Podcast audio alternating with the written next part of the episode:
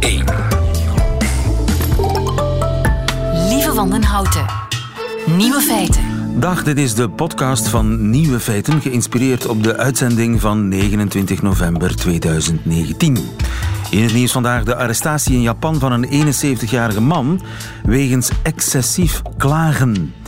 De man had de afgelopen twee jaar bijna 24.000 keer naar het callcentrum van zijn telecomprovider gebeld. 33 keer per dag gemiddeld. Vorige maand zelfs 411 keer in totaal. Hij eiste onder meer dat de directeur zelf bij hem thuis excuses kwam aanbieden voor het niet naleven van het contract en voor oneerlijke handelspraktijken. De klager belemmerde op zijn eentje de goede werking van de klantenservice en werkte het personeel zo op de zenuwen dat de telefoonmaatschappij geen andere uitweg meer zag dan klacht in te dienen bij de politie tegen haar eigen klant. Uit het verhoor blijkt dat de verdachte van de kook was omdat hij geen radio kon luisteren via zijn telefoon.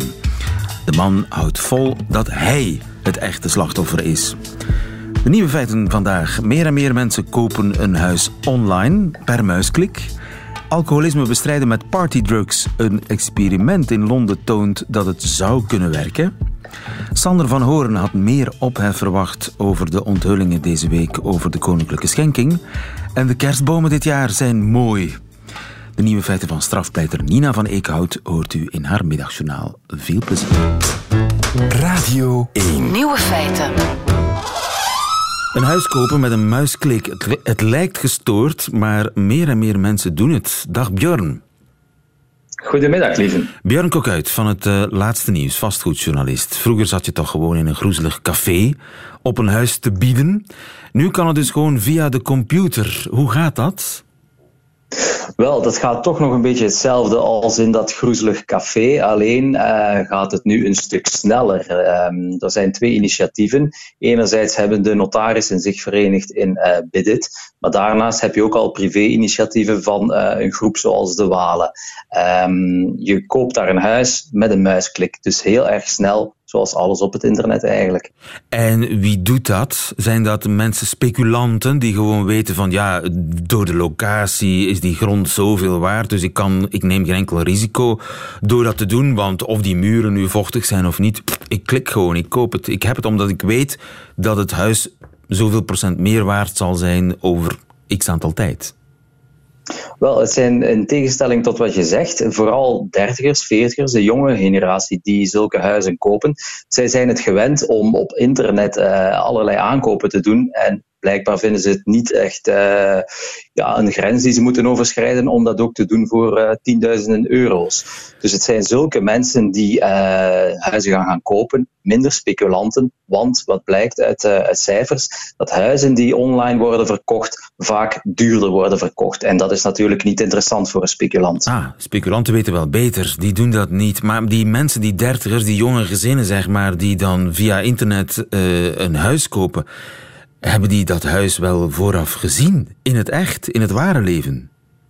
Dat hoop ik toch, maar ik weet dat de realiteit soms anders is. En uh, het is zelf al gebeurd dat uh, mensen een huis kopen op basis van een uh, mooi filmpje dat er gemaakt is van een woning, waarop die woning er wel heel mooi uitziet. Maar als je dan ter plaatse lang zou gaan, kunnen er allerlei verborgen breken aan het licht komen. Of kan je bijvoorbeeld ook ontdekken dat die ligging toch niet zo ideaal is als je voor ogen hebt. Dus um, belangrijk is, zeg ik altijd, om ter plaatse langs te gaan, de dingen goed te bekijken, je huiswerk te maken, ook op financieel vlak. Want als je plots gaat bieden, dan komen er natuurlijk bijkomende kosten bij, uh, registratierechten, notaris en zo.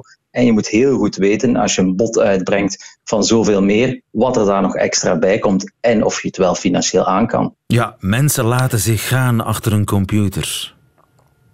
Dat is uh, heel juist. Ook al gaat het om heel hoge bedragen en over een aankoop die ze maar één keer in hun leven doen. Er zijn minder remmingen uh, achter een computer. Uh, er is niet dat, dat menselijk contact. alles gaat ja, veel vlotter. Je hoeft maar op een, op, een, op een muis te klikken om een bod uit te brengen. En daar denk je niet altijd even goed bij na. En die denken van, ik moet nu klikken, want anders ja, gaat er een buitenkans aan mij voorbij. Dat is zeker waar vandaag. Eh, er zijn bepaalde types van woningen die heel gegeerd zijn. En dan, dan gaat het in de eerste plaats om instapklare huizen, waar er nog heel weinig werk aan is. Want uh, er zijn nog weinig mensen die daar één zin, twee de tijd voor hebben. En uh, huizen met een goede locatie. En als er dan zo eentje op de markt komt, dan, dan kan je er zeker van zijn dat er een spel van opbod wordt gecreëerd. En dat die huizen makkelijk 10, 20, in sommige gevallen zelf 40% boven de uh, oorspronkelijk geschatte waarde van, uh, van eigenaar verwisselen. En dat is toch wel iets wat, uh, wat je als verkoper graag ziet gebeuren. Ja, dus de kans dat je te veel betaalt voor je huis als je op die manier koopt, die kans is heel groot bij het type huis dat ik, uh, dat ik er net aanhaalde. Want je hebt natuurlijk ook nog uh, oma's woning die uh, op instorten staat. Ja, daar ga je dan minder die, die grote meerwaardes gaan creëren door een spel van opbod. Gewoon omdat, het, om, omdat er daarvoor minder kandidaten zijn. Ja, en omdat je dan wel echt geneigd bent om eerst te gaan kijken naar, naar dat huis natuurlijk. Maar zou je dat in alle omstandigheden afraden dan?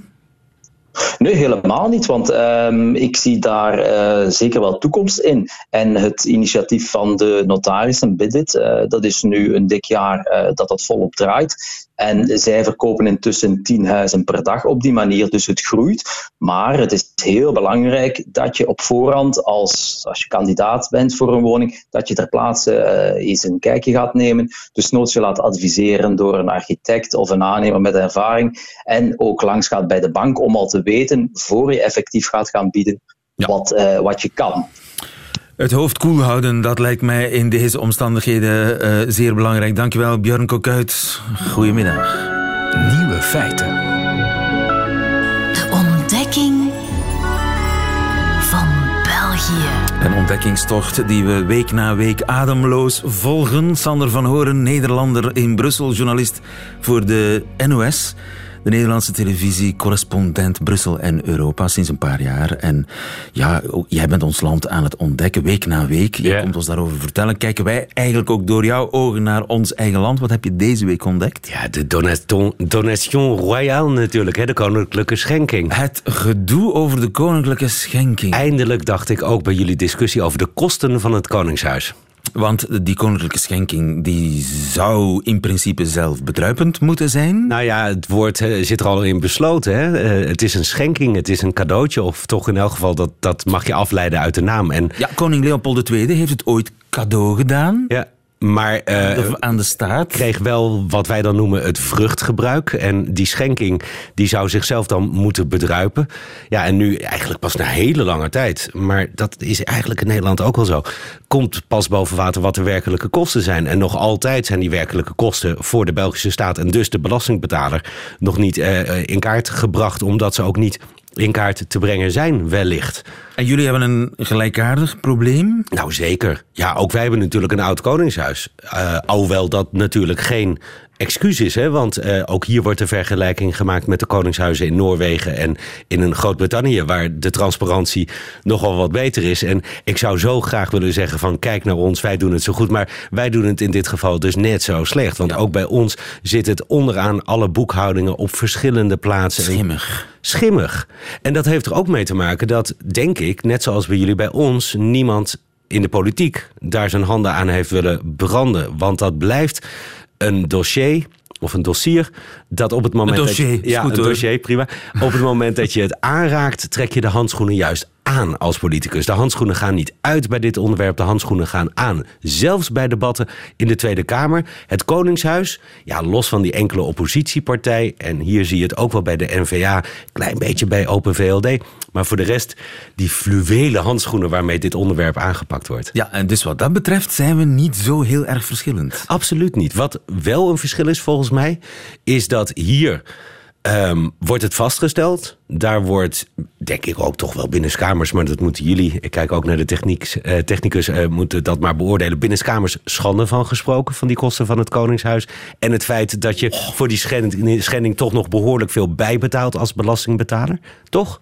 Eh, ik weet niet of daaronder... De, Het Vlaamse op, treinen, schouder ophalen. Ik dank u wel. Ja, nee, op in, treinen... eh, in, in wordt dat Nederland niet- is dat toch anders. Daar zou echt over, over gebept Dit, worden. ja, en dit leidt tot kamerdebatten. En dit leidt tot dagenlange publicaties in de krant. Bij ons urenlange. Ja, wel in vier kwaliteitsmedia. Hè, dus, dus wat dat betreft is het wel breed uitgemeten. Maar bij ons zit er meteen iets achter. Dat is namelijk een kostenbatenanalyse.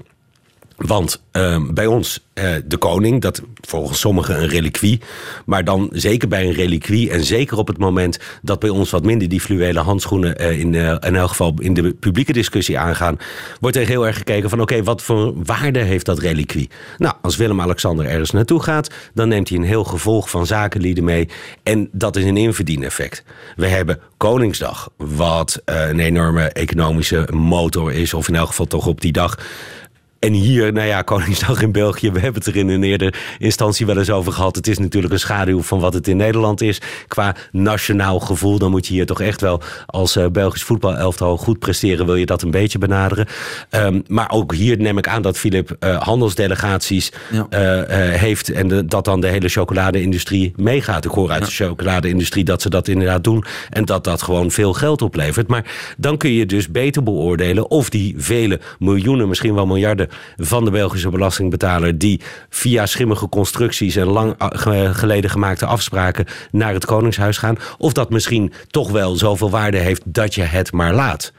Maar die afweging moet je in elk geval maken. En daar zijn wij Nederlanders dan toch wel wat nuchterder Ja, in. misschien zit er bij heel veel mensen in het achterhoofd... ja, zonder dat koningshuis was het land al uit elkaar gevallen. Dus de, de, de waarde van dat koningshuis is voor een heleboel mensen evident. Nou ja, dat zou ik een goede reden vinden op zich. Ja, ik bedoel, eh, de, de, de, de, to- de toekomst van de federale staat... als dat gered is met wat extra miljoenen naar het Koningshuis... dan is dat een, een simpele trade-off. Misschien dat vandaar juist inderdaad de NVA zegt... eh, we moeten dit eens gaan onderzoeken. En natuurlijk is dat Koningshuis ook wel heel erg Franstalig. Trouwens niet echt heel veel in toon en in intensiteit... niet heel veel...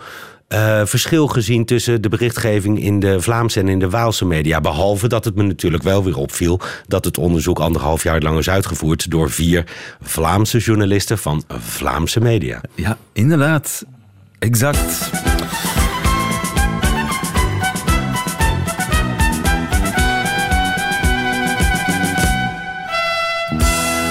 Examen Vlaams. En ik zie Sander van Horen dan altijd een beetje strakker kijken, want hij zet zich schrap. Gelaten is het woord hier, lieve. Het goede nieuws is, ik heb vandaag maar één woord voor jou. Ik zet mijn koptelefoon erop, zodat ik goed naar je kan luisteren. Wat is belpop? Dat is de Belgische hitparade. Je- mm, bijna. Belgische hitparade is niet belpop. Wat is belpop? Belgische popmuziek gewoon. Ja. Exact. Ja, Belpop. nederpop, belpop. Ja. Nederpop, belpop. Ja. Uitgevonden door eh, een radioman, hè? Gust. Hoe heet hij ook alweer? Flater. Nee, ergens in de jaren tachtig is de, is de term eh, eh, uitgevonden, belpop. Volgende week zaterdag zendt Radio 1 de Belpop 100 uit. Oh, wat leuk. Een top 100 van de beste Belgische popmuziek volgens de luisteraars van Radio 1. Ja. Er kan nog een week gestemd worden. Ga je stemmen? Ja, ik stem op André Hazes. Oké, we moeten jouw kennis van de belpop duidelijk nog bijspijkeren. Vandaar een belpop-quiz. Wat zeg je daarvan? Ik zeg, kom maar door. Belgisch of niet, Sander van Hoorn?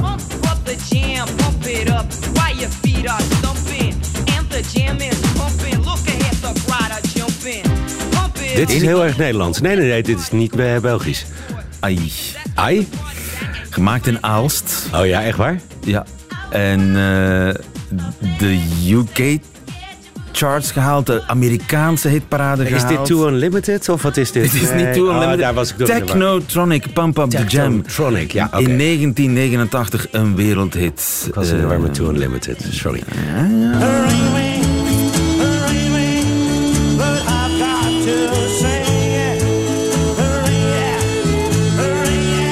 Dit ken ik niet. je kent het niet? Nee, maar ik stel me zo voor dat als dit Nederlands geweest was... dat ik het wellicht wel gekend had, dus ik gok Vlaams. Exact, zeer goed. Wie is het? Geen Nee, geen idee. Ferre Grignard. Oké. Ferre Grignard is zo wat de Antwerpse Bob Dylan. Oké. Eén goed.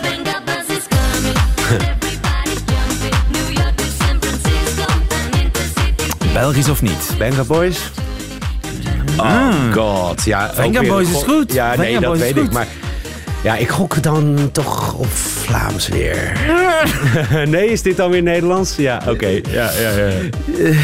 Dit is Venga Boys zijn absoluut Nederlands. Eén goed voorlopig. Een van mijn favorieten. Kingston, Kingston.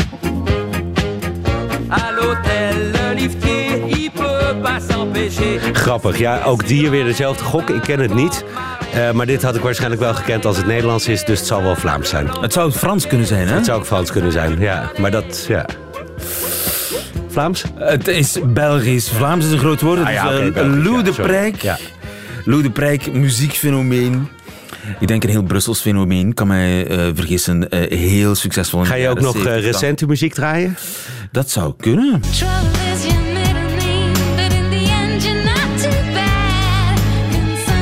Enig idee wat het is? Dus eh titelsong van een James Bond eh, lijkt het wel. Geen idee. Nee, geen idee. Maar het is eh, dan dus ook weer met dezelfde gok Belgisch. Belgisch, heel goed. Hooverphonic. Ik? Ja. Hooverphonic, Mad About You. Hoeveel heb je er nu goed? Drie, geloof ik, hè? Ik heb geen... Nee, vijf hoor, volgens mij. Max Werner. Zeer goed. Ja. Ehm de- de- goh. Volgens mij was dat een Nederlander. Zeer goed. Max Werner. Hou toch op, zeg. Wat is dit? Ik doe een andere gok. Ik hoop toch echt dat dit Belgisch is. Nooit gehoord dit. Gelukkig niet. Serge Sourier had in 1963 een wereldhit met dit nummer. In het katholieke België. Nummer 1 in Amerika, alstublieft. You're kidding me. Eh, Ik, eh, absoluut niet. De Billboard Hot 100, nummer 1, 1963. Dominique, Nieke Nieke, van Serge Sourier, een. Waalse kloosterzuster. Wauw. Oké. Het is eh, tragisch met haar geëindigd. Er zijn films over gemaakt. Dat kan je eens misschien googlen of bekijken.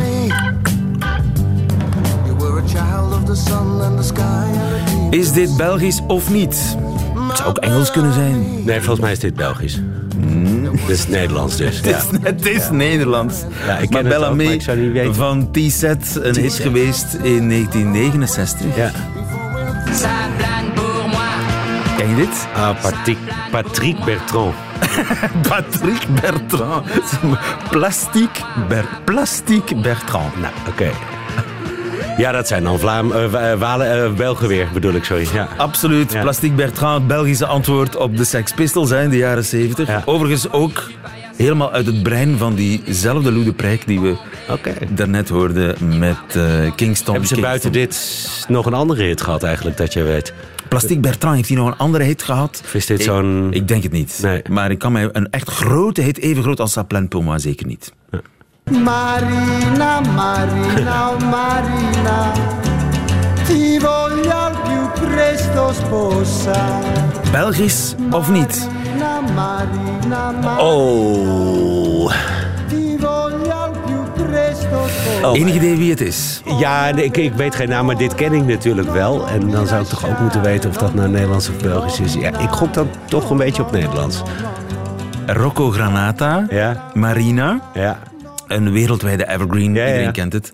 Het is een Limburgse, Belgisch-Limburgse, Belgisch-Limburg. Italiaan. Ah, oké. We zitten op... Ja, oké.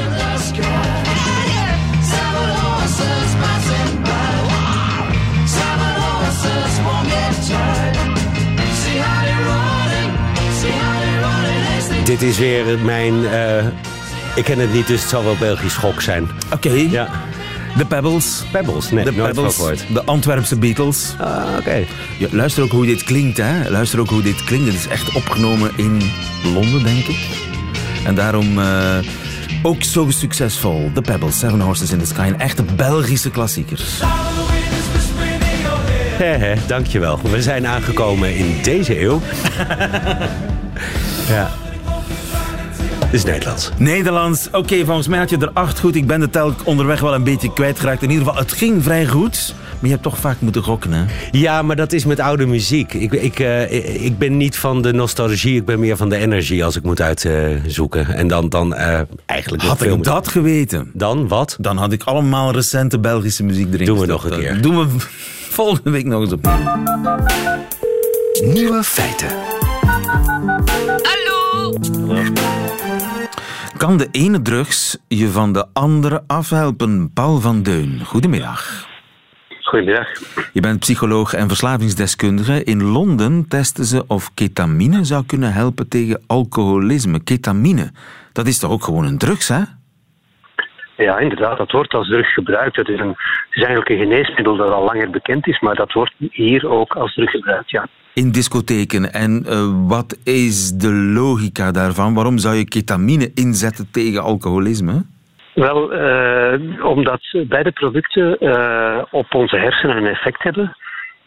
Die moleculen, hè, want daar gaat het dan om, die beconcurreren elkaar om bepaalde receptoren te bezetten.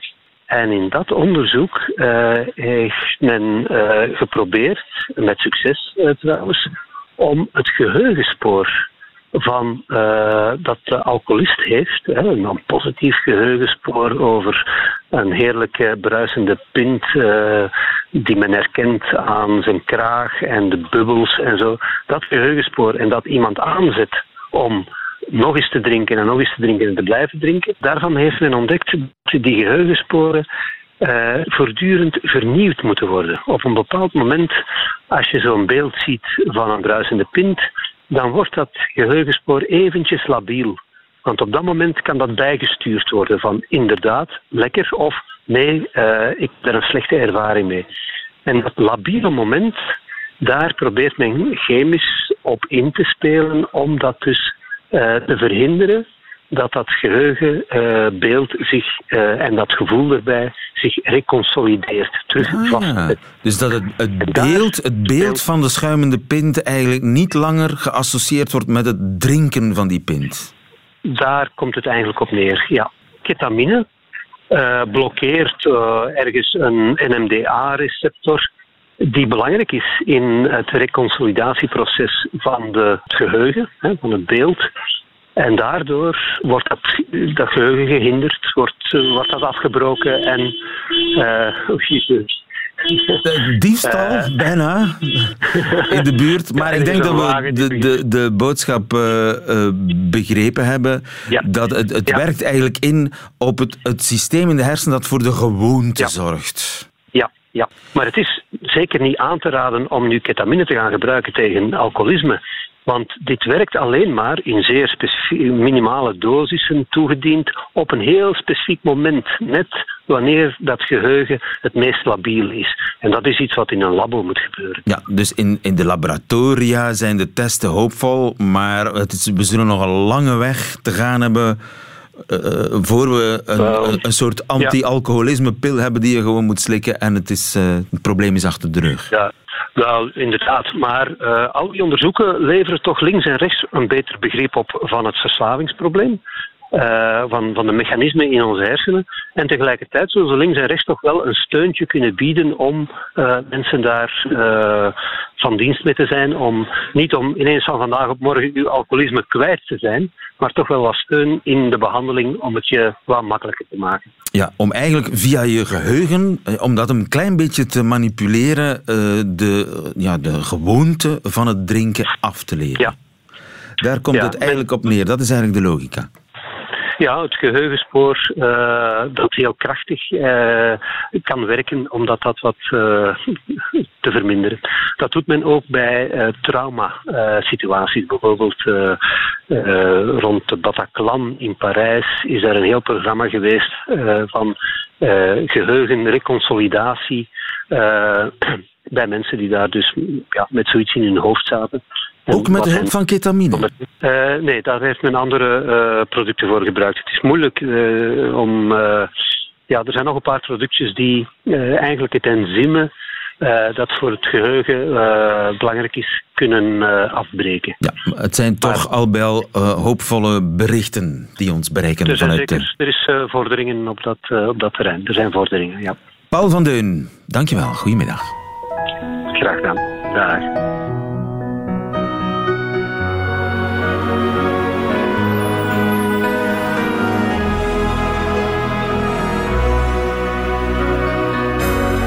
Nieuwe feiten. Ja, het wordt eh, stilaan kerst en er is goed nieuws, want we krijgen dit jaar mooie kerstbomen. Koen S., goedemiddag. Goedemiddag, lieven. Van eh, de plantentuin van Meissen, eh, dat we mooie kerstbomen krijgen. Dat beweert de Nederlandse Vereniging van Kerstbomenkwekers. Hebben ze gelijk? Ehm, ja, het zou kunnen. Het heeft ermee te maken. Ik moet eerst eventjes schetsen hoe dat een, een structuur van een kerstboom eruit ziet. Ehm, je hebt helemaal bovenaan een kerstboom heb je zo'n knobbel zitten. Dat is eigenlijk, de eindknop met een aantal kleine eh, zijknopjes ernaast. En dat zijn eigenlijk de takjes die klaar zitten voor, voor volgend jaar, voor het groeiseizoen eh 2020. En dan heb je het, stuk, het stukje dat eronder zit, tot aan de eerste zijtakjes. Dat is het stuk wat dit jaar gegroeid is. En van aan die eerste zijtakjes tot aan de tweede zijtakjes, het stuk dat in 2018 gegroeid is. Ja, ja, ja. ja, Nu, nu, die twee stukjes, die twee bovenste stukjes, die zijn dit jaar iets korter eh, dan, eh, dan voorheen, omdat de zomer van 2018 en de zomer van 2019 droog waren. Twee droge zomers op rij, dat betekent eigenlijk een korte nek voor zo'n boom. Een korte nek. Dus die zijn minder hard gestrekt dan in jaren, in zomers, waar dat er veel vocht is. En dat maakt dat jouw kerstboom er globaal genomen meer kegelvormig gaat uitzien en niet zo peervormig. Want je kan zo'n lang gestrekte nek hebben en dan zo'n dikke buik aan je kerstboom. Dus dit jaar gaat je kerstboom er mooier kegelvormig uitzien. Een lekker gespierde kleine kerstboom. Zoiets, ja. Kegelvormig in plaats van die dikkertjes met die lange hals die je af en toe ziet. Hè? Die heb je dit jaar minder. Die heb je dit jaar minder. Je hebt eigenlijk een mooiere kegelvormige boom en niet zo een peermodel. Nu, voor de verkopers is dat eigenlijk eerder slechter nieuws, omdat hij, zij, hun prijs wordt eigenlijk bepaald naarmate de, de, de, de lengte van de boom. Dus als zij ja, 10 of 20 centimeter minder hoog is eh, geworden, dan mogen zij er ook, eh, kunnen zij er ook minder geld voor vragen. Ja. Kunnen kerstbomen slecht tegen droogte? Ehm, ja, het zijn ook wel hele droge zomers geweest. Nu, het zijn eigenlijk ook wel eh taaie organismen, hoor, naaldbomen. En ze hebben een aantal aanpassingen om goed tegen de droogte te kunnen doorgaan.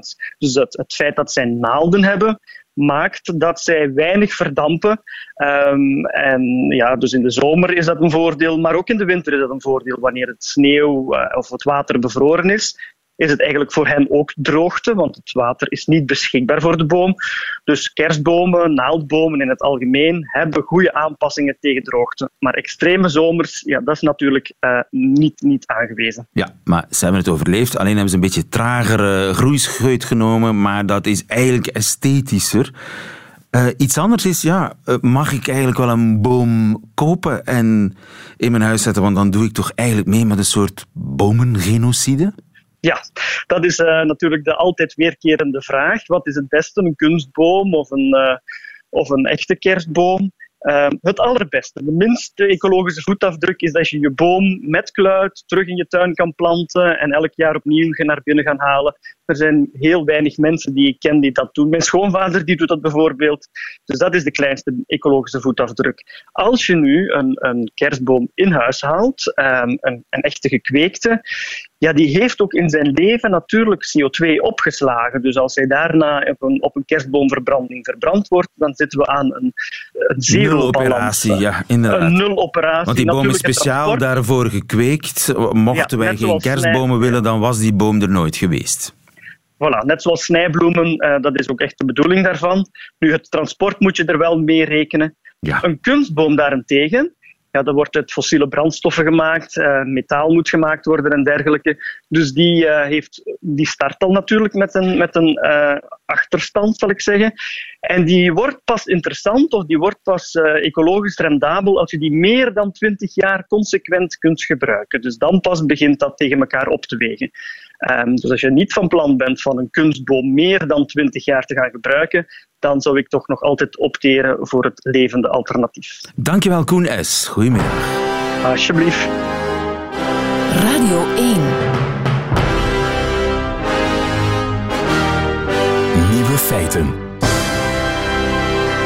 Dat waren ze, de nieuwe feiten van 29 november. U krijgt daarin nog die van meester Nina van Eekhout in haar middagjournaal. Nieuwe feiten.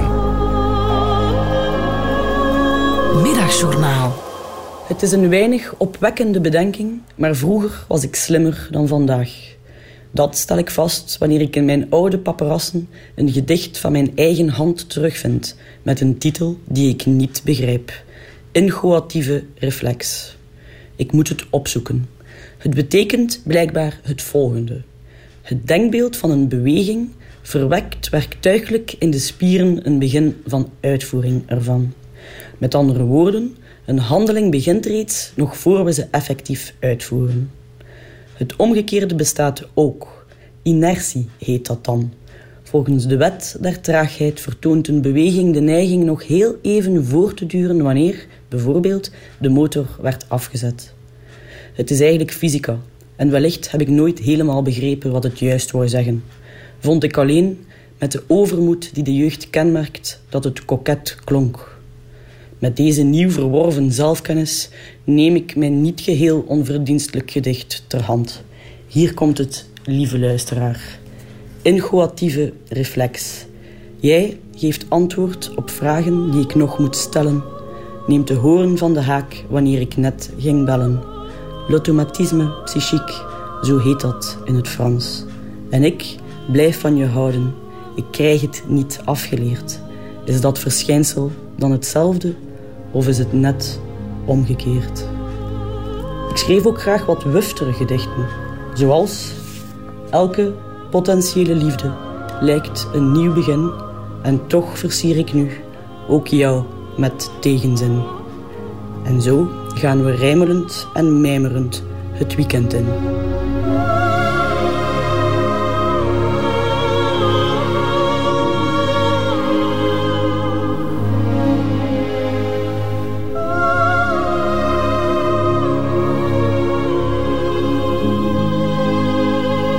Het middagjournaal met een poëtische Nina van Eekhout. Einde van deze podcast. Hoort u liever de volledige uitzending met de muziek erbij? Dan kunt u terecht op onze app of op onze site. En daar vindt u nog veel meer van